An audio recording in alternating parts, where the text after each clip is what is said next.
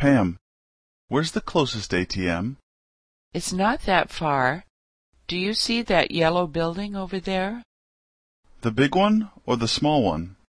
The big one. Yes. It's right next to it, on the right. Do you know if there's a convenience store around here? I don't think there's one around here.